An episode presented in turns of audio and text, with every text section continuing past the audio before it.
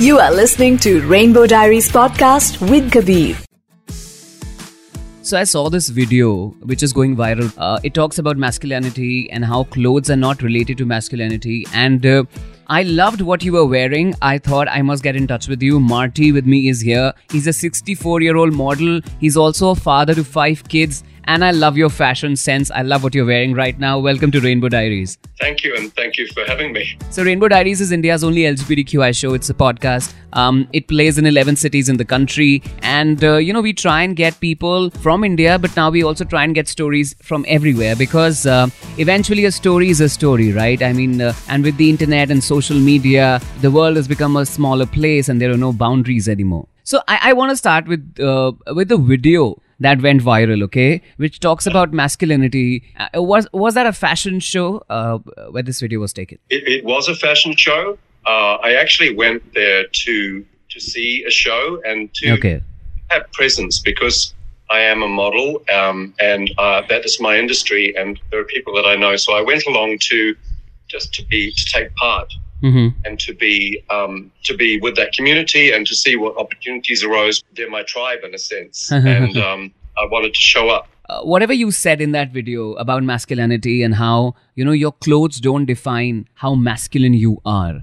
I mean, you can wear whatever colors, the brightest of colors. You can wear fur, you can wear heels. Uh, that does not define uh, whether you're masculine or not because masculinity is an energy that is inside of you. Clothes cannot define that, is what you said. You're 64 years old now, and uh, I want to really compliment you here that you really maintained yourself very well, and and it's an inspiration for so many of us to um, uh, you know take care of ourselves and feel young and age is just a number and all of that. But I want to ask you, uh, were you always a model, or when did the journey of modeling start in your life? Thank you for the compliment uh, to begin with. And one of the things my father used to say to me is, you know, uh, it took years of study and self denial. That's one of his statements. So, to speak truthfully, uh, I became, I, I got into modeling at a very young age. Mhm. Uh, I was in, in New Zealand, which is my home country. Okay. And I, I began to model around 16 or 17 years old. And I did local fashion shows and uh, the odd TV commercial um, of, you know, a young model's life. I did all of that. I met great people. It was fun. It's great money. Yeah. And because of the feedback that I received from my friends and from other people, I thought maybe I have what it takes to go and work as a model in Europe. Uh, I set that goal and I was 26 when I actually went to Milan and, and I did work as a model in Milan Mm-hmm. with some success because in those days, and I'm talking about 1986, Wow. different times, very much different times. And at that time, the male model was generally very clean cut, American crew, and anyone who was outside those parameters was considered. And yet, I managed to work as outside of the box um, Mhm. in modeling. you uh, went back to New Zealand. Uh, the laws are very different compared to India. Uh, we just uh, decriminalized homosexuality about three, four years ago, and uh, there is a case happening in an honorable Supreme Court regarding same-sex marriage. And we'll get to know what's going to happen in like two, three months. But New Zealand is a pretty open country, right? Very recently, Mm-hmm. I gained the confidence to come out, in a sense, because after many, many years and after more than 10 years of being divorced from, um, separated from my, my wife, Mm-hmm. um, I did meet, a, I met a partner and Wow. I do have a boyfriend and that life has begun for me late in life. when you were in your 20s 30s the lgbtq community the laws and every people's perspectives were different so did you always know that you were gay and you succumbed to the pressure and married somebody or you got to know or realized it later I always knew that I was gay. Mhm. That is the truth. And I believe that no matter what stories we tell ourselves, that is usually the case. yeah My circum, each of us has unique circumstances in life, and my circumstances at the time were I saw myself with choices, and one of the choices was to marry and have a family. I knew I was capable of doing that, Mhm. and it was a choice that I had to make. Mhm. I had a clear choice. I could make that choice because of my beliefs at the time, because of who I was at the time. I chose to marry and, and have a family and be a father, which was always, in spite of being knowing that I was a gay man, I realized that being a father was always one of my dreams. I wanted to come to that point that when you separated from your wife, um, and now when you have a partner and you're dating a guy, what was the kid's reaction? Were they completely okay and normal that, okay, fine, dad, whatever you want to do? Or it took them some time? Because uh, usually what happens in, in a very cliche gay story, it's always the child that comes out to the parents, right? But here it's completely Yes. opposite. Yes. The parent is coming out to the child and saying that, you know, that is so true. yes. So Um, your you know, story is my- really unique. all my children embraced it. And you know, the irony is that my eldest daughter encouraged me. Wow. She said, Daddy, you need a boyfriend. You need to move on. Yes, and, absolutely. and shortly after that, it was only actually two weeks, Mhm. I met my current partner. Yeah, it's interesting. My my life is very interesting to me because I'm I've got these two roles. One is a father, yeah. and now they're they're adults. So I can take it or leave it, but I take it because I love having those relationships. I'm able to help them. They fully accept me. Yeah. Wonderful. And then I also am able to live my life as a gay man. It's it's very weird because yesterday I put a status on my Instagram and I used the word authentic. And today while we were having a conversation you used the word authentic. I always believe that uh, you know your thoughts become actions and I think I had this thought and thus I'm talking to you right now. I was I was watching this video and I spoke about it on my radio show as well that um, 90% of our thoughts are actually not our thoughts. They are things that we read, there are things that we hear. It's the thoughts of other people that that are in our heads, Yes. right? Yes. And and uh, I think that it takes time to come to a life which is really authentic. So I want to ask you, how does it feel today for Marty to be living an authentic life, doing what he really wanted to do? it feels absolutely amazing. And I'm so glad you brought this up. If you can feel truly authentic, Yeah. it, it kind of means that you are you're in your right space everything is aligned you're comfortable with who you are and out there in social media in the world at the moment there are so many voices and they are, they can be very discordant and there are so many opinions what is really important and what is important to me personally is to be able to speak Mm-hmm. From myself and feel authentic in what I'm saying and not be borrowing something that I've heard Yeah. something that I've been taught, something that I've been conditioned to believe, but actually to be coming from here, from my heart, and not from here, because our brains, we're bombarded with so much information, Yeah. so many confrontational situations, so many conflicts, we ha- and we're expected to take sides, Mm-hmm. which is, of course, quite divisive. Yeah. But I think if you can be authentic, then you can feel you're in your higher self, you're, you're living your best life. You are you can be real when you're authentic, and whatever you say from that point of authenticity, people will believe you. Authentic doesn't mean you're going to be right all the time. You just have to, yes. So you just have to uh, do what you feel is right. It can be wrong. I mean, we are not, we are human beings. We are not gods, right? And uh, we are going to be wrong at different times and different parts of our lives. So authentic means just being true to yourself, and that can be right or wrong, whatever. I agree. I think you know if you're being authentic to your true self, then you're being your best self, and you're in your best place.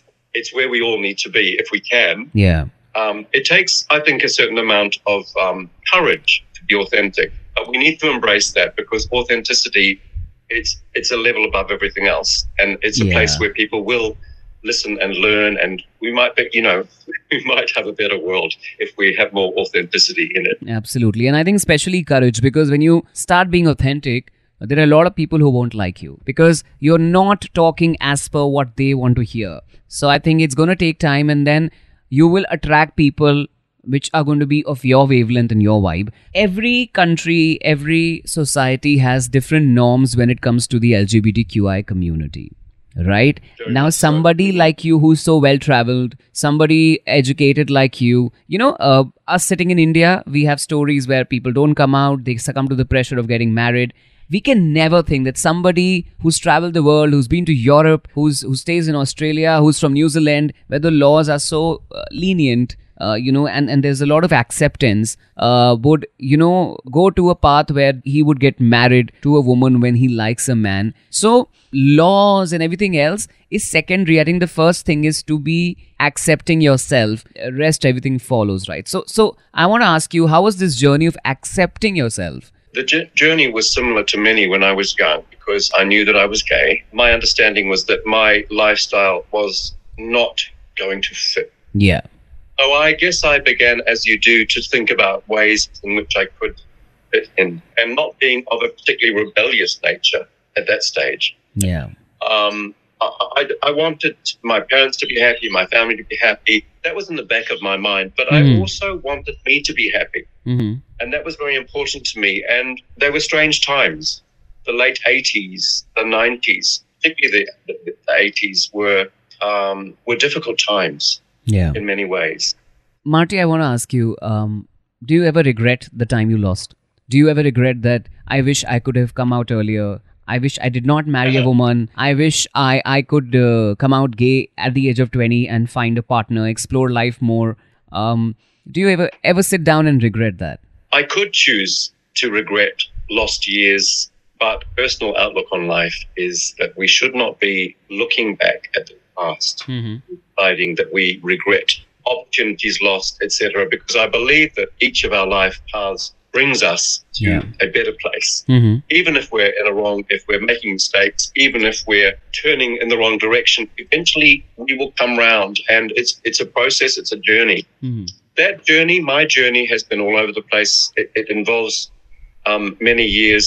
I don't really have many regrets, and I I feel that a lot of the processes that I went through and the people that I met helped me Mm-hmm. to become the person I am. I think it's important not to have too many regrets because that can affect your self esteem. That's And we need to feel, get into that authentic place, Mm-hmm. have confidence, speak speak truthfully if we're able, and that will get us to the next wonderful place that is Mhm. there for us. When the video went viral and I read the comments, there was a lot of support that you got, but there was also a lot of flack. A lot of people were like, "Oh, he doesn't know what he's saying." Obviously, there is a masculine energy and a feminine energy. I I, I uh, wrote down a comment which said, "It's a feminine outfit, and masculinity and femininity have nothing to do with gender." And a lot of people said that uh, men these days or boys these days are losing their masculinity. They're dressing up like women. I want you to put your point forward to all these people who are commenting and saying that uh, what you're saying is not correct. I believe that in, in the greater sense, we are genderless. I really believe that in a spiritual sense, we are genderless. We are simply humans, and then we might be in a male body, a female body, we might be in this personality, that Mhm. personality. Important thing to understand is that rather than being there to divide us from each other, Mhm. with masculinity and femini- femininity are often used to divide. We need to understand that they are two complementary Yeah. forces that can find alignment within us. And and to get away from that stereotype that masculinity is is macho-ness because that is not true. Those are not. We have both essences within us as humans. And to choose one over the other and to find conflict between the two is not going to bring us forward. Being a fashion model, being you know a model for so many years, I'm sure you have a great taste in clothes and fashion. Obviously, earlier I used to follow trends like what's going on in fashion and I would wear that. But now I've come to a point where I wear what I feel like wearing or what I enjoy or what attracts me. It doesn't matter whether it's in fashion or not. It doesn't matter whether it's uh, feminine or masculine. Um, I, I I like to have a blend, right? So I, I want to Yes. ask you that what is the best fashion advice, the best piece of advice you'd like to give anybody? Because especially in the gay community, you're really criticized for uh, being feminine, being a certain way. Don't walk like this. Don't talk like this. Why are you being like this? Right? You're really criticized for being you. So what is that one piece of fashion advice you have for all the gay boys, gay lesbians, transgenders, everybody listening to you right now? I think that the, the best advice that I could give is do what you feel comfortable with. Yeah. Because, you know, if you feel outside your comfort zone, Mhm. you're not going to be your authentic self.